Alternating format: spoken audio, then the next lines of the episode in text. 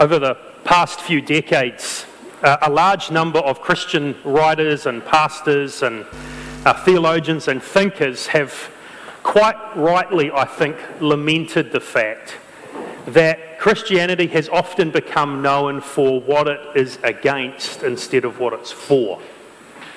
And the observation is that so often when you think about uh, Christians, or people think about or talk about Christians, or Christians get um, shown on the media in some kind of way.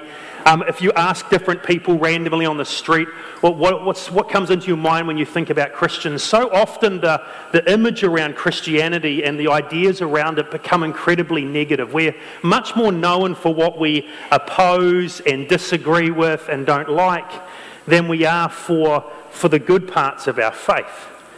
And there's a sense in which you can't escape the fact that part of the message of Christianity is some pretty bad news. We are sinners. We've rebelled against God, and evil lurks in the heart of every single one of us. That's just part of the message. But it's only part of the message. And in fact, the, the Christian faith is described in the scriptures as good news. So while there is bad news as part of that, while there are some things that, that, that the Christian faith and, and the Bible stands up and says this is wrong, the truth of the matter is that Christianity is actually a very encouraging and beautiful message. The beautiful message is that despite our brokenness and fallenness and the mess we make of our lives, God is a Father who loves.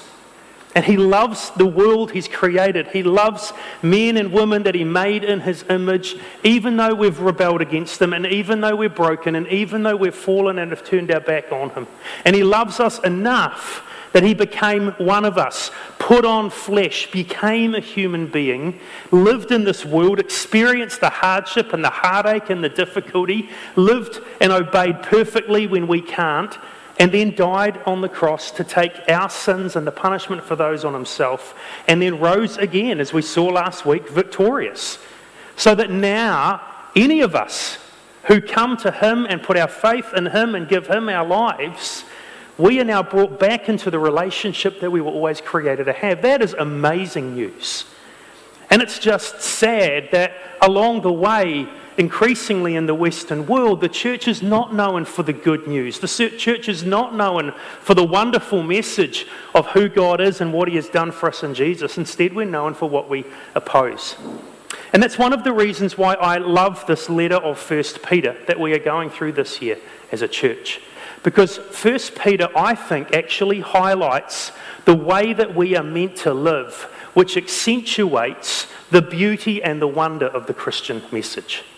I have been arguing all the way through uh, this series that the key verses in this ancient letter that the Apostle Peter wrote so many years ago, the key verses are these ones from the middle of, of 1 Peter chapter 2, where Peter wrote, Dear friends, I urge you as foreigners and exiles to abstain from sinful desires which wage war against your soul, and live such good lives among the pagans that though they accuse you of doing wrong, they may see your good deeds and glorify God on the day he visits us. I've argued that these verses, which start the, the second middle chunk of this letter, really not only uh, lay out what the main, the middle part of this letter is about, but actually really lay out what the whole letter is about. Because what Peter does following verses 11 and 12, uh, as we've seen over these last number of weeks, all the way through the rest of chapter 2 and into chapter 3, is he's really expounding verse 12. He's been going after this idea of what a good life looks like, an attractive life, a beautiful life that's lived for the glory of God. So he's told us as citizens and as servants and employees, we are to live uh, submissive lives. We are to, to deliberately and willingly place ourselves under others and serve them. He's told us that as husbands and wives, we are to cultivate humble, uh, servants like, self giving, uh, loving marriages so that other people would look at our marriages and see something attractive about the, the beauty of Jesus. He's told us that in our relationships with others generally, we are to be humble and compassionate. And when we are mistreated, we're not to respond harshly, but to respond with graciousness and love. And what he's been doing all the way through is he's simply trying to help us see what this attractive and good life looks like that glorifies God. That's what he's been on about. He's just keeping hitting this drum continually. This is a good, attractive, beautiful life that glorifies God. So, having done that all the way through to the end of chapter 3, where we finished last week, today we come to the beginning of, of 1 Peter chapter 4. And if you've got a Bible, either here at Botany or Hastings, or you're listening to this on the internet, I'd love you to pull, up, uh, pull out your phone or grab a Bible and come with me to 1 Peter chapter 4, verses 1 to 6. The chapter divisions are in the wrong place. If I could redo the chapters of our Bible, I would have three chapters in 1 Peter. The first chapter would, would go to just before these verses, and then the second chapter would begin with these verses and go all the way to chap- what is chapter 4, verse 11 in our Bibles. And then the third chapter would begin in chapter 4, verse 12. And there's three main sections to this. So we're coming towards the end of this middle chunk of the letter. And Peter has spent all this time expanding on what it means to live this good life, what that should look like in our lives. And as he comes now towards the end of this section, he flips the coin over. Because the two sides of the coin are on one side, positively, we're to live attractive and beautiful lives that glorify God. But the flip side is what we read in verse 11 that we are to abstain from sinful desires. So, positively, Peter's whole thesis is we are to live lives that showcase the grace and compassion and beauty of God. Negatively, the other side of the coin is what that looks like is a life that abstains from sin. And having spent a chapter and a half now expanding on verse 12, I want to argue that this little section we're in now, at the beginning of 1 Peter chapter 4, he's now coming to expand verse 11. He's now going to help us understand what it looks like for us to abstain from sinful desires which wage war against our soul. And so that's where we're going to be today. My big idea today is simply this. I want to give it to you right up front, and then we're just going to kind of flesh it out as we go. But this is the key idea living good lives, because that's been the whole point all the way through this letter, living good lives means consistently choosing not to live bad lives. So, living good lives has meant a whole bunch of things being submissive and humble and gracious and loving all the way through this letter. But now, what Peter adds to all of that is, and another part of living a good life is deliberately, consistently choosing not to live a bad life.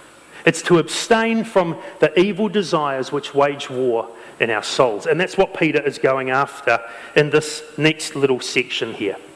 Uh, this section, this part, 1 Peter 4, verses 1 to 6, is quite simple in terms of its basic structure. He gives one command up front, and then he just gives three reasons for why we're to live that way. There's, there's only one command, one imperative in this whole section, which we're going to hit first in verse 1. And then he gives three reasons why we're to do that. So rather than some of the other parts we've gone through in, in, chapters 2 and 3, where he's more been answering the how question of how we should live a good life and what that looks like, this time what he's doing is why. Why should we work hard in our battle against sin? And he's going to give us three reasons. But before we look at the reasons, let's look at the command itself, which is in verse 1 if you've got a Bible there in front of you or your phone uh, turned on. So 1 Peter chapter 4 verse 1 says this, Therefore, since Christ suffered in his body, arm yourself also with the same attitude, because whoever suffers in the body is done with sin. You'll notice that he starts this section with the very important word, therefore. So he's linking back to the section we looked at last week, which, if you weren't here last week, you missed out on one of the toughest passages in the entire New Testament to understand. Well, at least parts of it. But last week we were reading verses 18 to 22 of 1 Peter uh, 3, where he was describing the fact that Jesus died, but he didn't just die and suffer for our sins. He rose again and he's now been exalted and enthroned and vindicated at God's right hand. Excuse me. What he's doing now, therefore, he says in verse 1, since Christ suffered in his body, is he's taking us back to verse 18. He's taking us back to the previous section, but in particular to the idea that Jesus suffered. And one of the points Peter made when he talked about the death of Jesus that we saw last week was it says in verse 18 that, that Jesus uh, suffered once for sins. In other words, he paid the penalty of sin through his death on the cross, and that took care of sin once and for all. He's now picking up that idea in this section. And what he's saying is since Christ suffered in his body once for sin, arm yourself with the same attitude because whoever suffers in the body is done with sin. See, in other words, he's saying Jesus dealt with sin once for all, and that was it. And he says, so we are meant to be like Jesus. We are meant to say, we're done with sin as well. That's the idea, the attitude, the mindset of Jesus that he's highlighting in verse 1.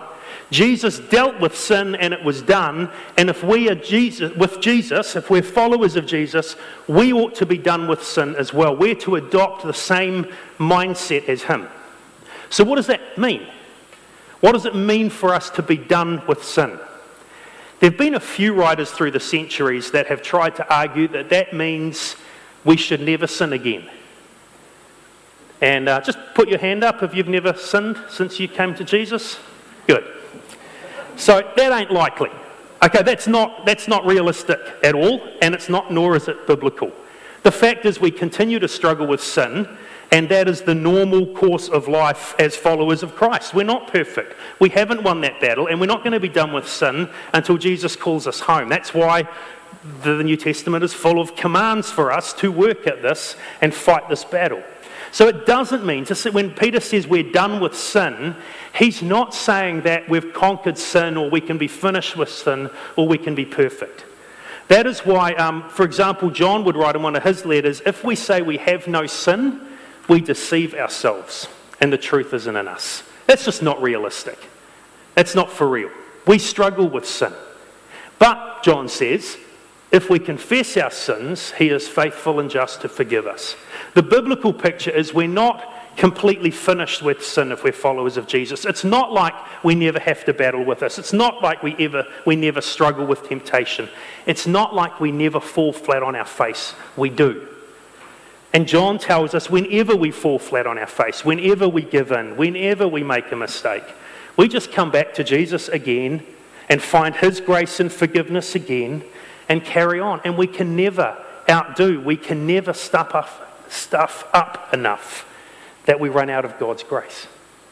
So, if when Peter says here at the end of verse 1, we are to understand that whoever suffers in the body is done with sin. If, if to be done with sin doesn't mean we no longer sin anymore, what does he mean?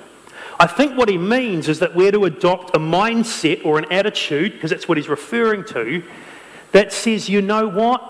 I don't want to live that way anymore. It means we're getting serious with sin. That's the idea I think Peter's underlining. It's very similar, I think, to what Paul wrote in Romans 6, where he used these words Count yourself dead to sin, but alive in Christ Jesus. In other words, he's, he's saying, adopt this attitude, decide, resolve that you're done with sin. You're dead to it, and you're alive to Him. Paul would go on and say, Don't offer any part of yourself to sin as an instrument of righteousness. In other words, don't offer yourself to, towards um, committing sin. Instead, you offer yourselves to God as an instrument of righteousness. It's about making a decision day after day after day that you're going to be serious about sin and you're going to do battle with sin and you are dead to it because you now want to live for God. That's what Peter's going for.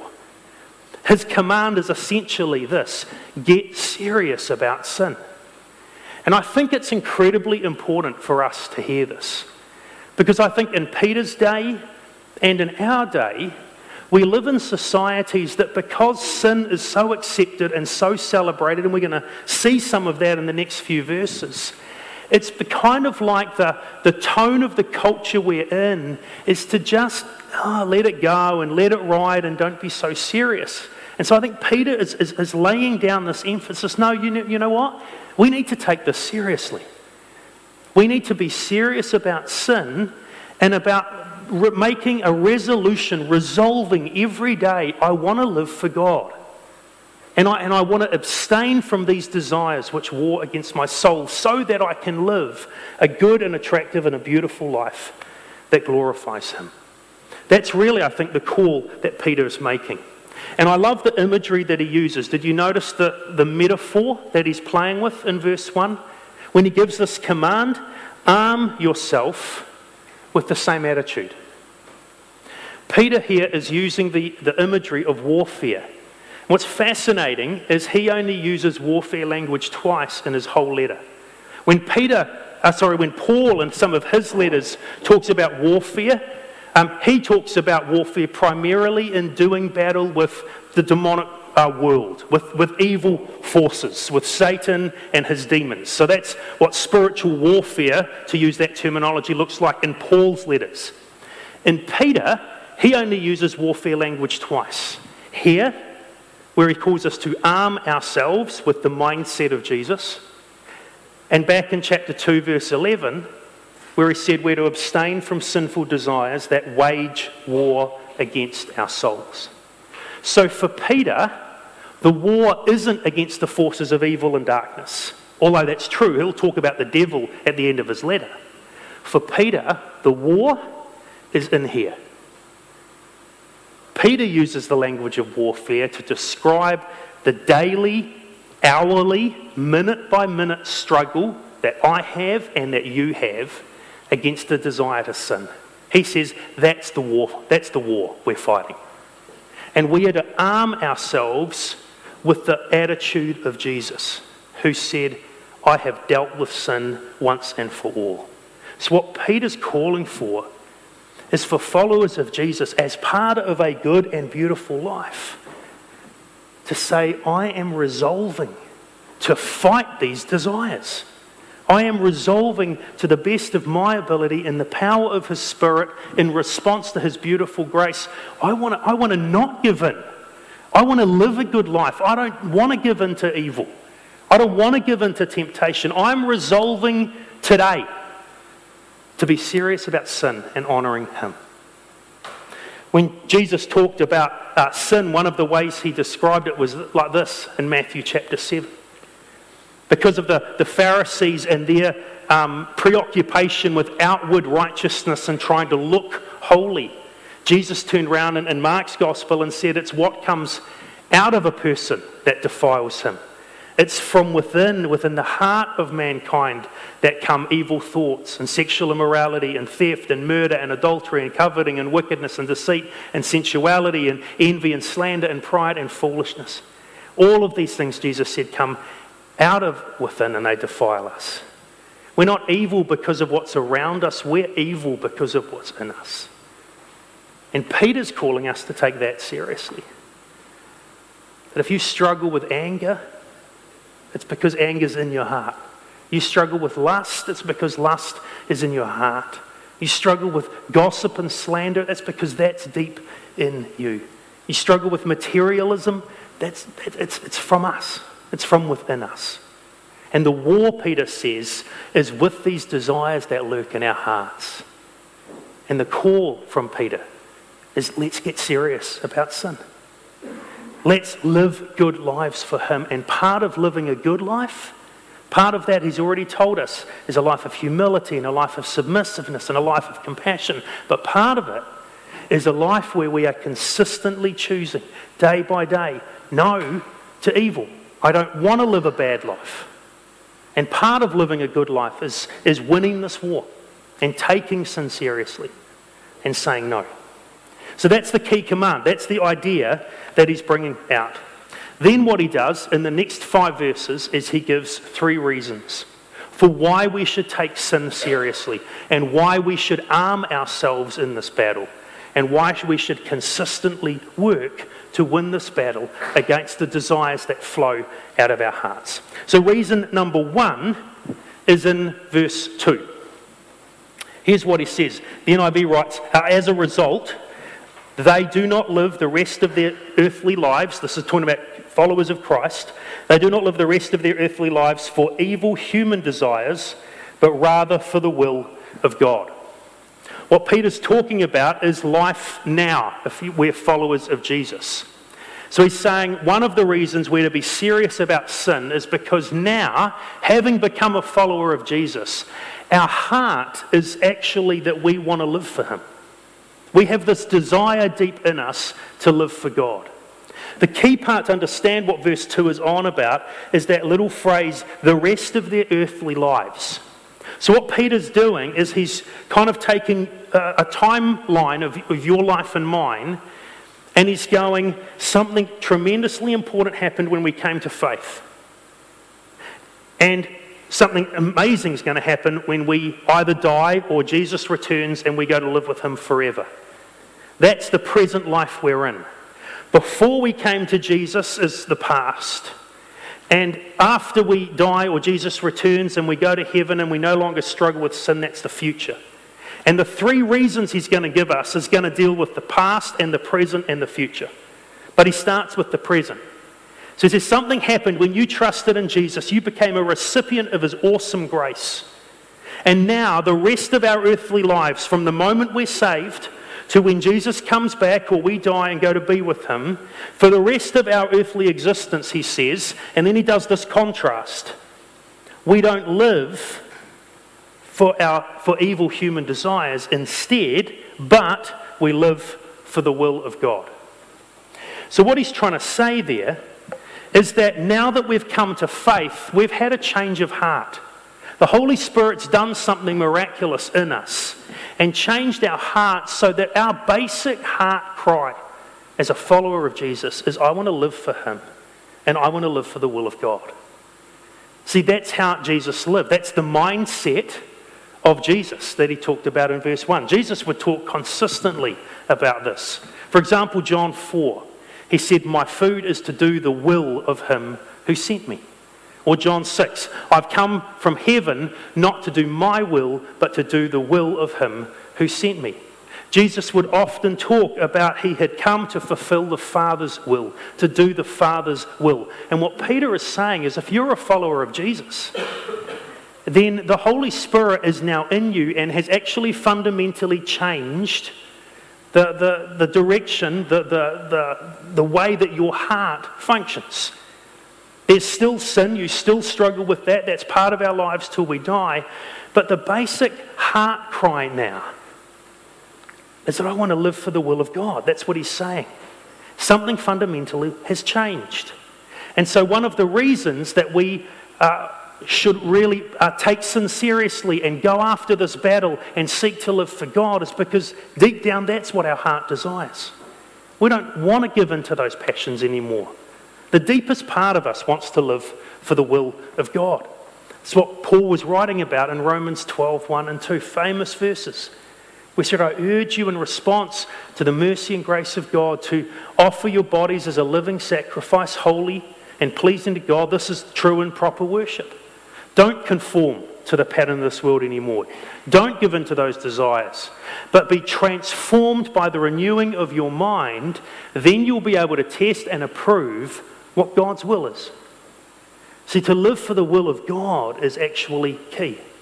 And what Peter, I think, is saying is the first reason we're to get really serious with sin and take on the mindset of Jesus and arm ourselves for this internal battle that we face every single day is because our heart deep within us is actually that we want to honour God. We want to live for His will. And that's something I've noticed as a pastor time and time again.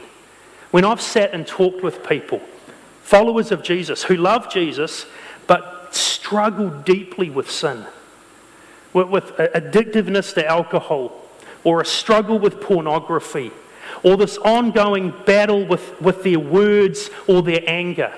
What I have found is that whenever I sit and talk with a Christian who is struggling and battling with sin, and more often than not feeling defeated, like they're, they're, they're losing more often than they're winning, and they feel discouraged and wanting to give up, what I've discovered is that if I say to them, What would you really like? What do you really want to see happen in your life? What they say is, I don't want to live like this. I want to live for God. That's my heart. And that's what Peter's saying. One of the reasons that we should get serious about sin and arm ourselves and take this internal battle seriously is because that's actually what we want, isn't it? The Holy Spirit has changed us.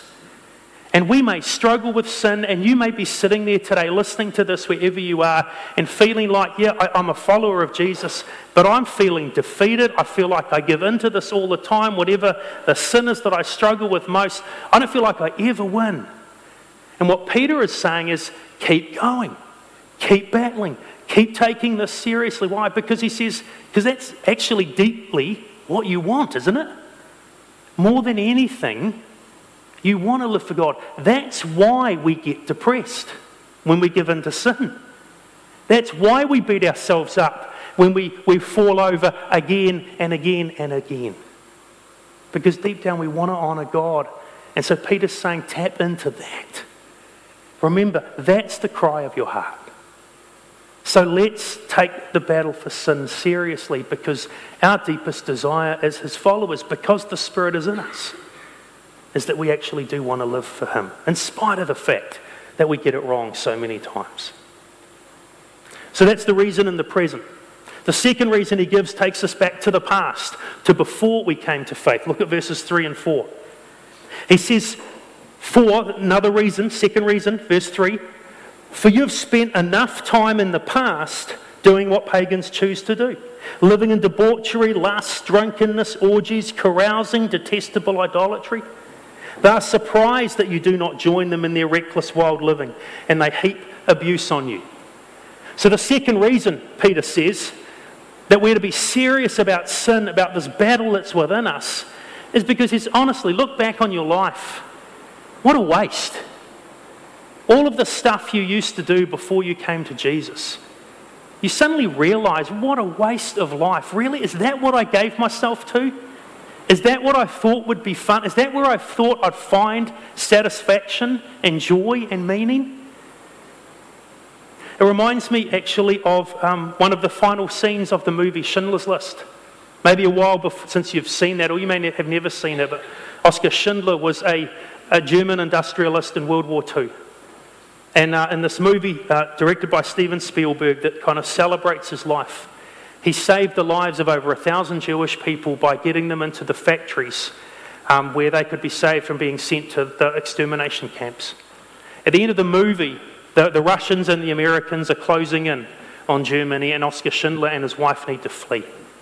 And so, one night in this camp where these thousand or more Jews have come, uh, Schindler and his wife are, are preparing to leave.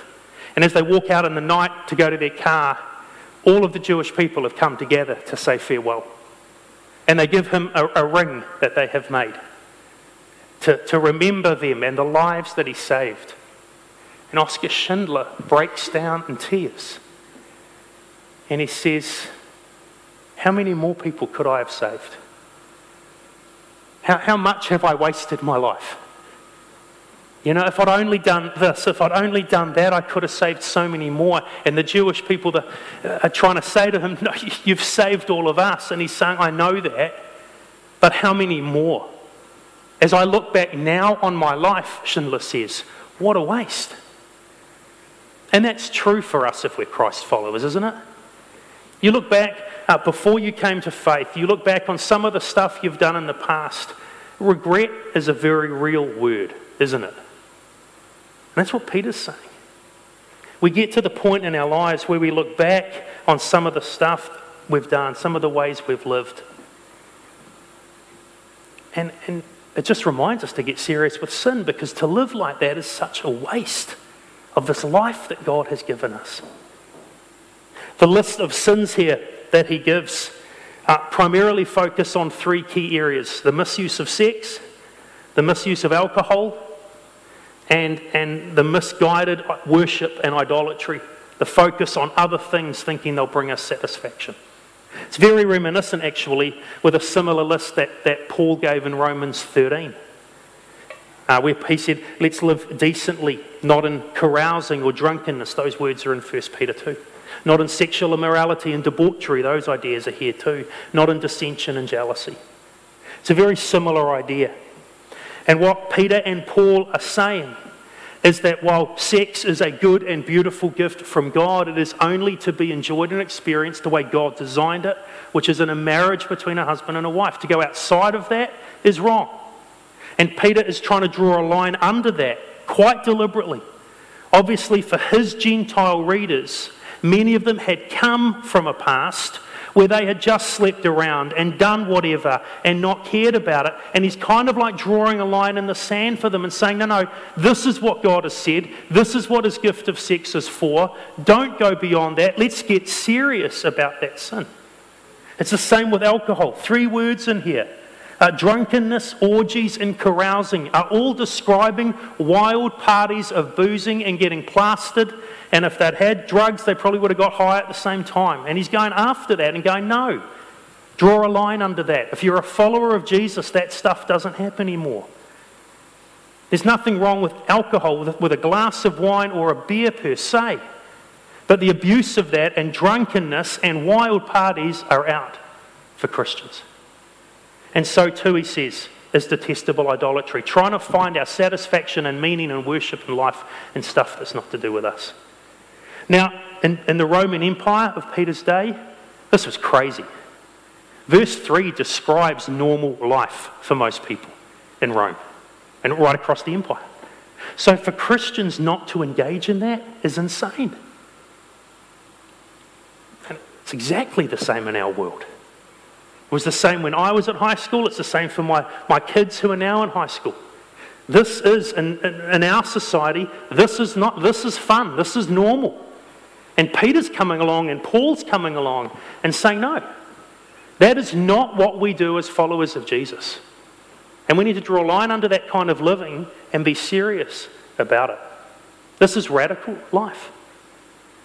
And, and that's why he will say then in verse 4 they are surprised that you don't join them. I remember the first party I went to in high school where there was alcohol being served, and I, I, I went knowing that alcohol was being served, but I went along anyway with friends. And I remember walking in, and, and they were serving drinks. What do you want? I said, I'll have a Coke. And, and there's just the look on people's faces like there is free booze, and you want a Coke. And I deliberately had no alcohol that night, simply because I just wanted to make a statement, draw a line in the sand, and be serious. Now, I have no problem with having a beer, but not with drunkenness. And I just remember that the shock on people's lives. Even now, standing with parents on the sideline of a football game. This happened to me about a month ago. And, and the dads are standing in a little bit of a circle before Jaden's uh, game started and having a chat. And one of them starts talking about the booze up from last night. And they're laughing and joking, and isn't this great? Man, it's, it's quite an awkward feeling standing there, especially as a pastor, but more as a Christian. You know, I'm not celebrating that. I'm not laughing along. And that's why Peter describes us in his letter as foreigners and exiles, because you feel kind of like an ET, an alien on the outside of that conversation. And that's why Peter is saying in verse 4 we're not to live in these kinds of sins. We're, we're to be serious about using sexuality and using alcohol in the ways that God says is okay without going beyond that. And what that will mean is that people in verse 4 are going to be surprised and they're going to look at you weird. And end of verse 4, and they will heap abuse on you. Why? Because you're not joining them in their reckless, wild living. I wish the NIV hadn't changed how they translate that little phrase. It's not bad. You don't join them in their reckless, wild living. But in the previous versions of the NIV, this is how they translated that phrase. They think it's strange that you do not plunge with them into the same flood of dissipation. I think dissipation could have gone, actually. That was weird. But they think it's strange. They're surprised you don't plunge with them into the same flood of wickedness. That's the literal metaphor that Peter had in mind. I don't know how many of you have participated in those ridiculous things called a midwinter swim. I just think it's insane. But I've seen the images of TV, and maybe some of you have participated in that, but I resisted that battle, but it's all right. But you see people lined up in the middle of winter on a beach some of them clothed in wetsuits, but some of them just in, in togs or shorts or something ridiculous. And at the go, they all run together into the stinking cold midwinter water. That's kind of the imagery that Peter's got in mind. That everyone is plunging into sin, and your non Christian friends are surprised that you don't join in. But they're not plunging into the midwinter ocean.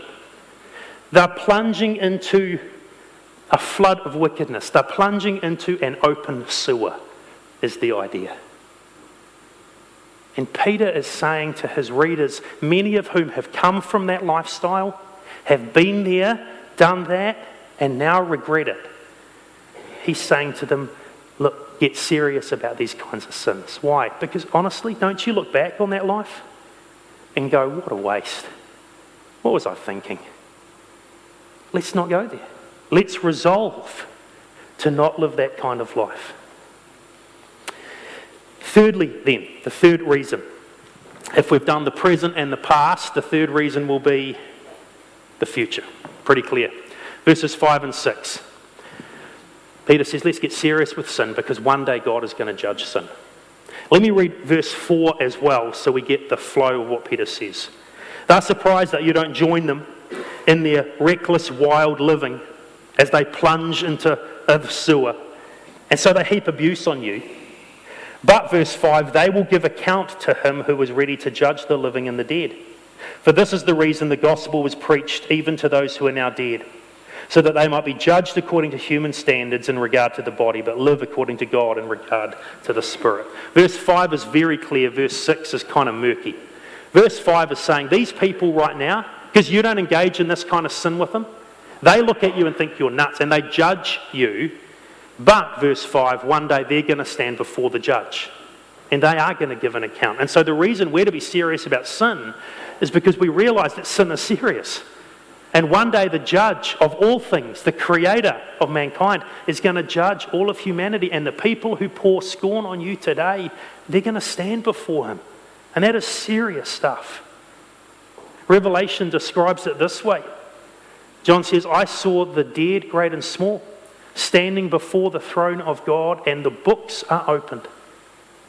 Which seems to be the books of everything every human being has ever thought and ever said and ever done and ever failed to do. And then another book, he said, is open, which is the book of life.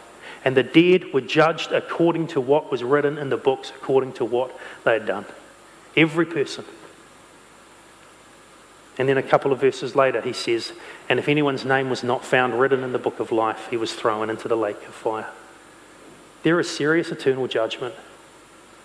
And Peter's saying we need to be serious with sin because God takes sin seriously. And the way to escape that judgment is not to, to try and work hard and fill your book with lots of good deeds because that's not what's in the books. And our good deeds can never outweigh the bad deeds.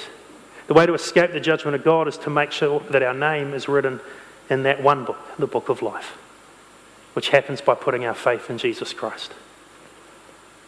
So, verse 5 is saying we need to be serious with sin because God takes sin seriously and He's going to judge it one day. And then verse 6 comes along, which is kind of really hard to understand. It could mean one of two things. The NIV translates it this way there's parallel going on.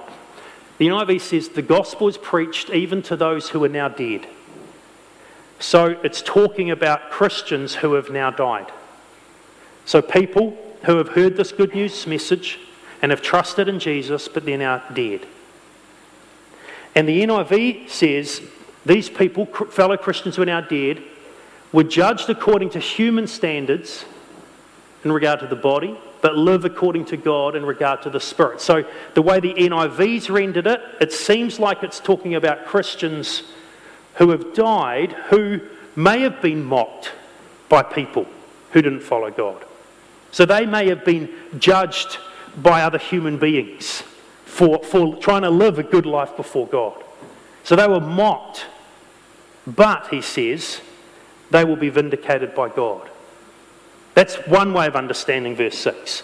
Different way of understanding verse 6 comes from the way the ESV English Standard Version translates it.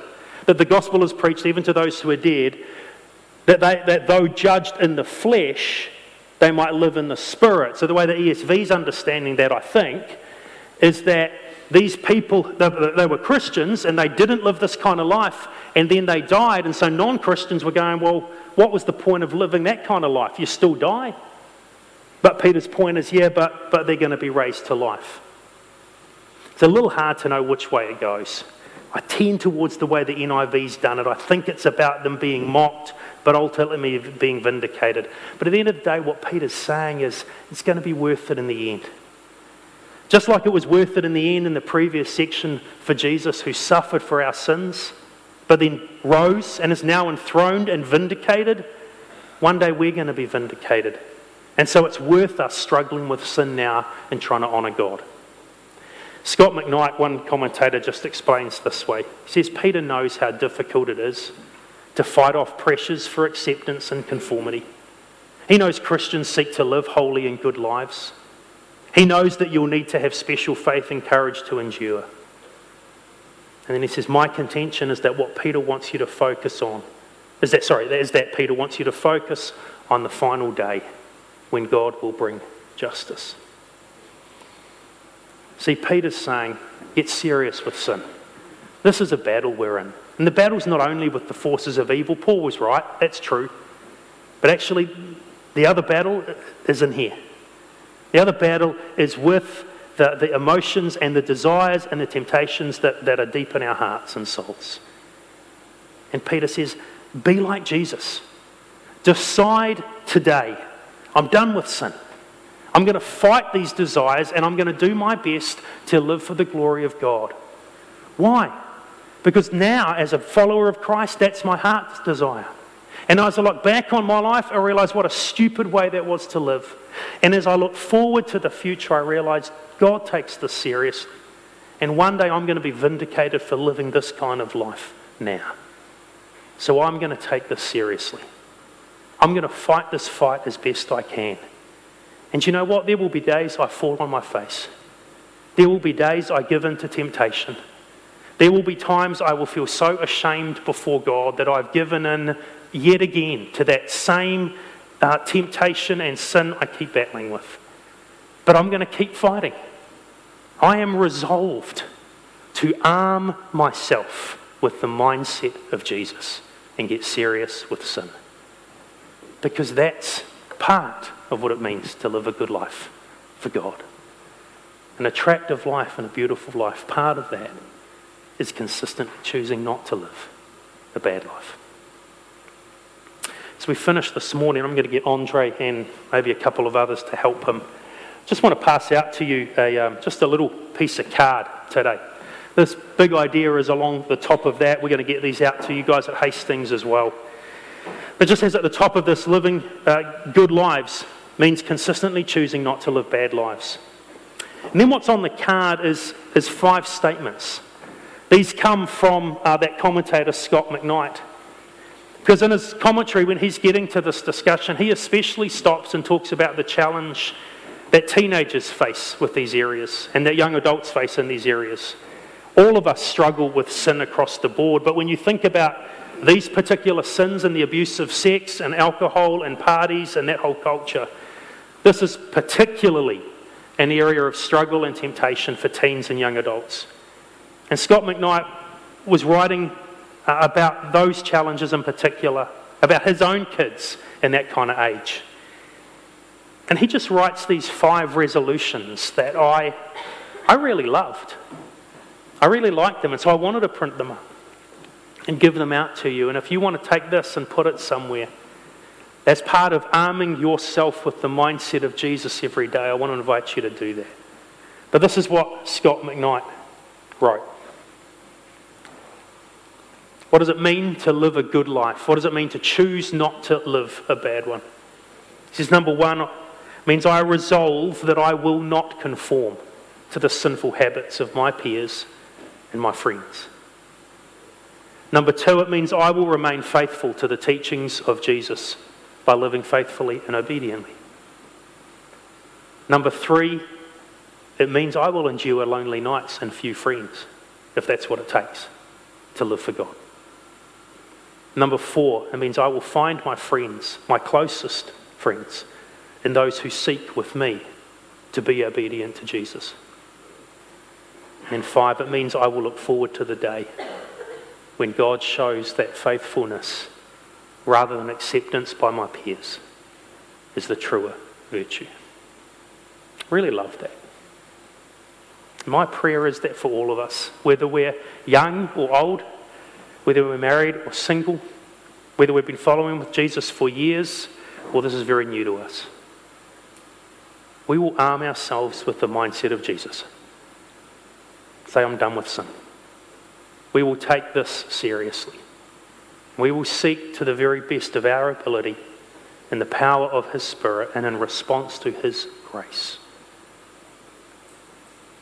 to consistently choose not to live bad lives because that's part of living a good life. Let me pray for us.